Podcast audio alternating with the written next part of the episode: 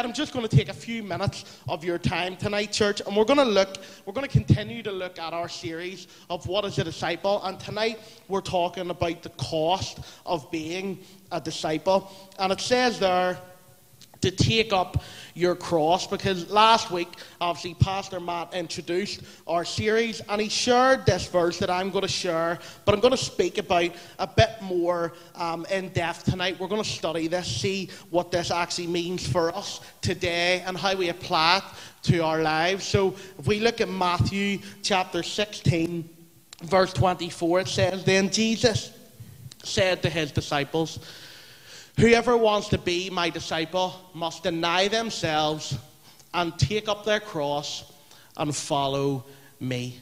Church, let's pray as we begin to look at God's word together. Lord, we pray that tonight, that as I would share, God, would your Holy Spirit speak? Would it fall on the ears of those who would need to hear it? God, would we encounter your word like we haven't before? Would you shape our minds? Would you change our hearts? God, I pray for each person that is in this place tonight. And God, that they are here for a purpose. God, I thank you for their presence here.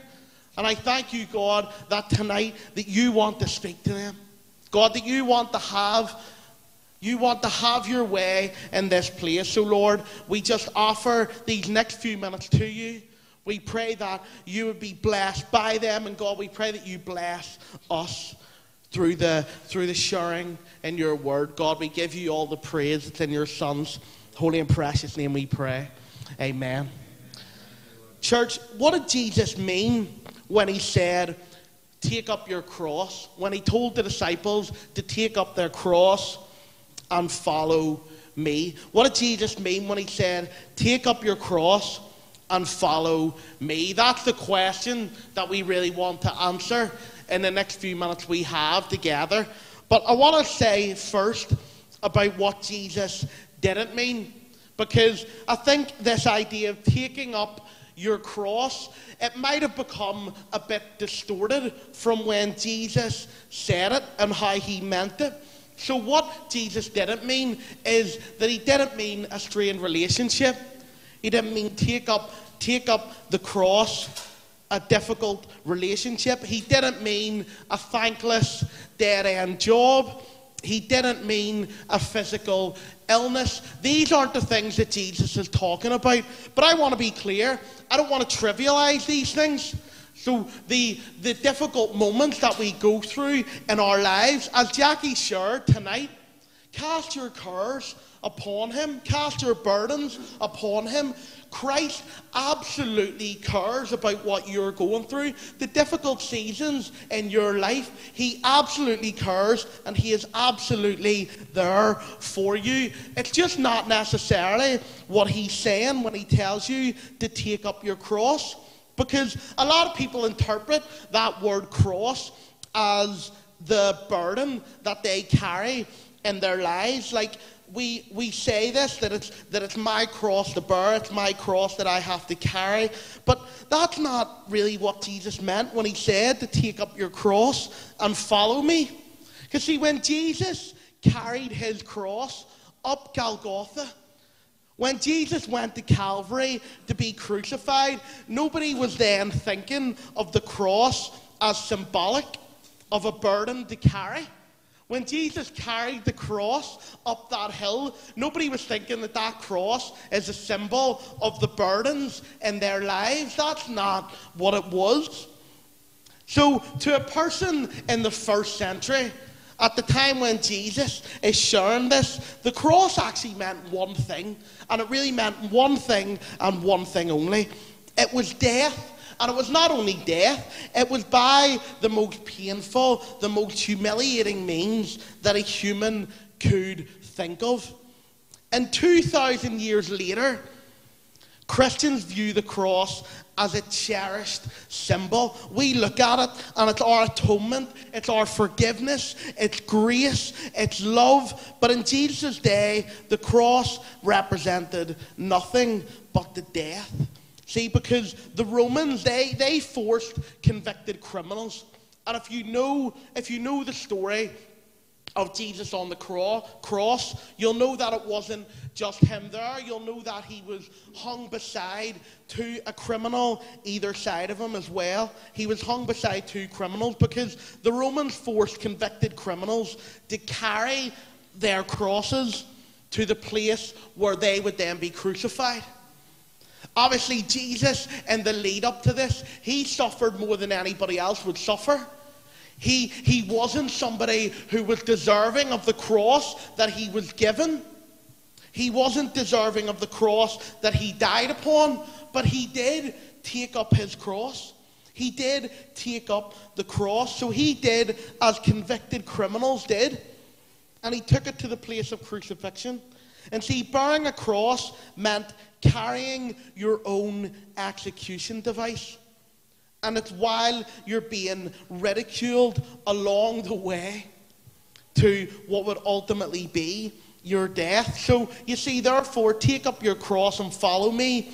It means being willing to die to ourselves in order to follow Christ. This is called dying to self. When he says to take up your cross, it means to die to yourself. But what that actually means is it means an absolute surrender.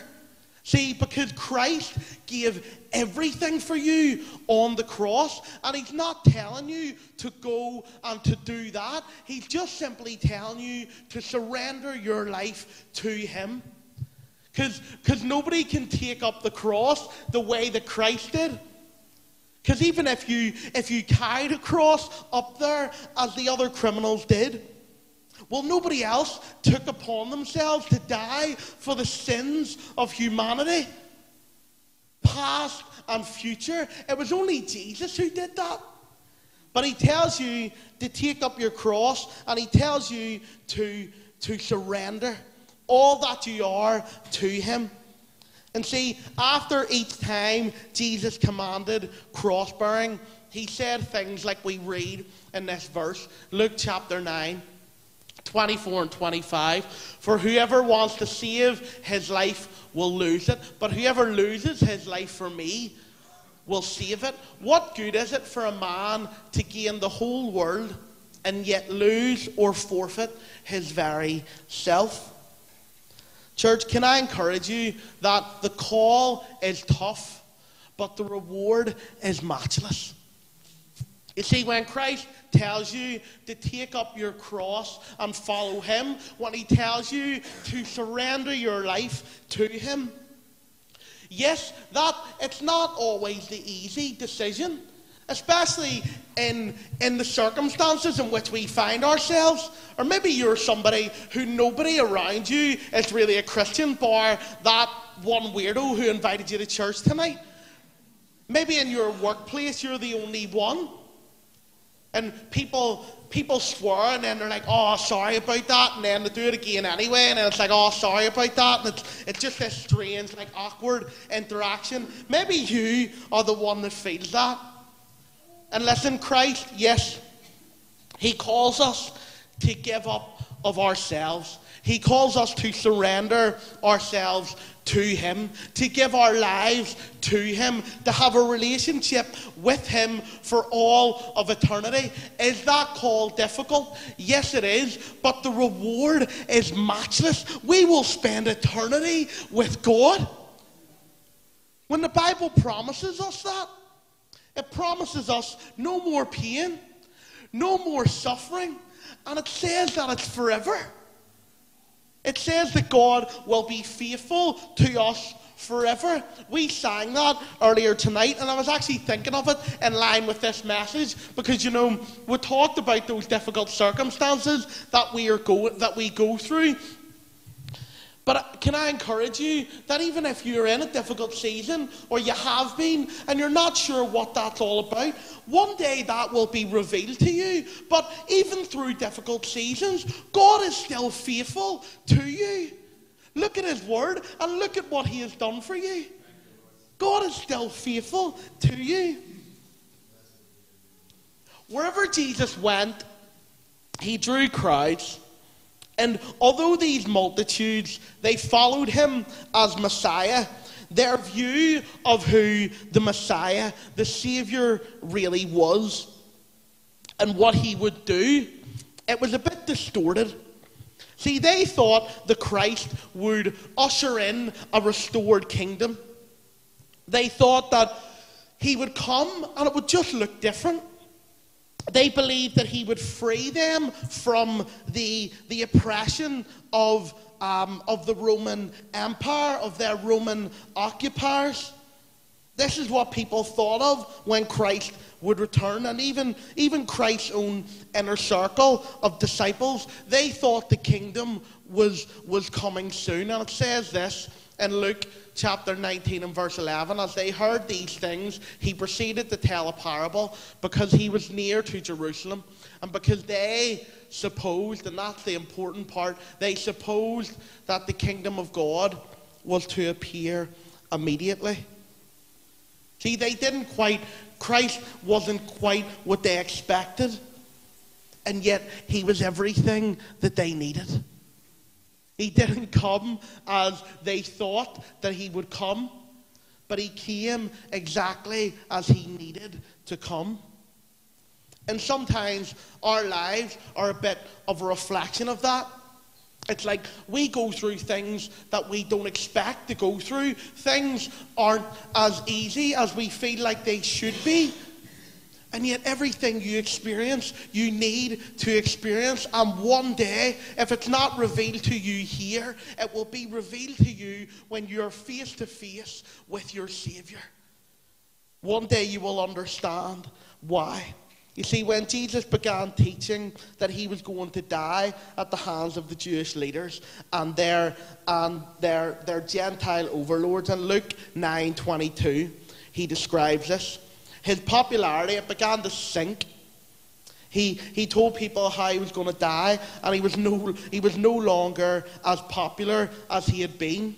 Many of his followers rejected him. They were not able to put to death their own ideas, their plans, their desires, and exchange them for what Christ was offering them. Take up your cross and follow me. See, following Jesus is easy when life runs smoothly. Our true commitment to him is revealed during trials. Jesus assured us, he assured his followers when he was on earth, that trials would come. In John 16:33, I have said these things to you, that in me you may have peace. In the world you will have tribulation, but take heart, I have overcome the world. Church, discipleship demands sacrifice. If you are a disciple of Jesus, it does demand that you give of yourself. Jesus didn't hide that cost.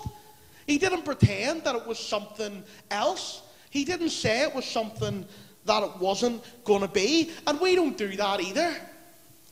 We want to tell you exactly as Christ told us. And again, in Luke 9, we read of a few people that seemed willing to follow Jesus. But when Jesus questions them further, their commitment was half-hearted at best. They failed to count the cost of following him, and none of them were willing to take up their cross and to crucify upon it their own interests, their own desires. It just looked different to what they thought it would. And I think this is where sometimes churches get it wrong.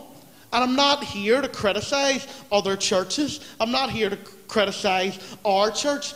But I'm just saying that sometimes the message is unclear. And Jesus wanted it to be clear. This is what I am asking of you. But what I am going to give to you, it's more.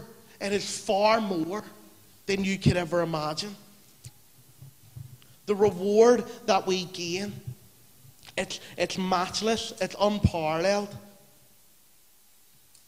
So Jesus, he appears to dissuade them. how different the typical gospel presentation. How many people would respond to an altar call that went, "Come and follow Jesus. You'll probably lose friends, family, reputation, career, possibly even your life." It's not really the most inviting. And yet this is how Jesus presents it. But if it was presented like that, then perhaps you wouldn't have people who would come and then fall away because it's not all that they expected it to be. You need to present Christ for all that he is and all that he is asking of you. Such a call is what Jesus meant when he said, "Take up your cross and follow me." It's the surrender all. If you wonder if you're ready to take up your cross, consider these questions. Are you willing to follow Jesus if it means losing some of your closest friends? And yet you will gain a friend that will never leave you. Are you willing to follow Jesus if it means alienation from your family? And when I wrote this, I actually remembered Terry a few weeks ago and how her parents actually sent her packing. And yet she's experienced the faithfulness of God ever since, because you will inherit a family that you cannot lose, that will never alienate you. Are you willing to follow Jesus if it means the loss of your reputation? You might not be known on earth, but you're known in heaven. You mightn't be anybody here, but you're most certainly somebody there. And again, that'll never be taken away. Are you willing to follow Jesus if it means losing your job? Funny, we were reading in our yearly plan there, we were reading about the life of Job. And this is somebody that God took everything away from. And it's a challenging story. But you see, in the end, again, we see that it was worth it. We sang those words this morning. In the end, we'll see that it was worth it when he returns to wipe away our tears. Are you willing to follow Jesus if it means losing your life? You see, in some places of the world, these consequences are reality. And praise God that not many of us will ever have to experience this. But notice the questions are phrased, "Are you willing?" See, following Jesus doesn't necessarily mean that all these things will happen to you. But are you willing to take up your cross? Are you willing to leave all of these things behind? If there comes a point in your life when you're faced with a choice, Jesus or the comforts of this world, what will you choose? There's not much else that I can present to you tonight because we're talking about the cost. Well, this is it. Commitment to Christ means taking up your cross daily, giving up your hopes, dreams, possessions, even if your very life, it need to be for the cause of Christ. Only if you willingly take up your cross may you be called his disciple. It says in Luke chapter 14, verse 27, "Whoever does not bear his own cross and come after me cannot be my disciple." The reward is worth the price, church. Jesus followed his call of death to self. He didn't do anything. He doesn't ask us to do anything that he himself would not do. Because, all of these things that are presented to us, as I said, they're not something that we'll necessarily ever experience. But are you willing? Because Christ was willing to lose all of this for you. He gave his life upon the cross for you. It says in Matthew chapter 16, and with this I finish, "For whoever wants to save his life will lose it, but whoever loses his life for me will find it." See, there's life in Christ. Because yes, These are things that we could be asked to give up. But what Christ offers to us, what's presented to us, is life. And the Bible describes it, Christ describes it, as life and life to the full, to its fullest. Because you see, when Christ offers you, life, it's forever. It's eternity with him, with the one who would give up absolutely everything for you. Christ laid down his life for you. Are you willing to do the same? Is anybody thankful for the cross tonight? Is anybody thankful for the fact that Jesus shed his blood for us? What a privileged position that we find ourselves in. Because you could be nowhere. You could be lost. But in Christ, you have been found. You'll never be let go. You'll never be abandoned. You'll never be alienated. In Christ, these things are promised to you forever. So we're going to stand. Can I invite you all to stand? And we're going to sing a final song.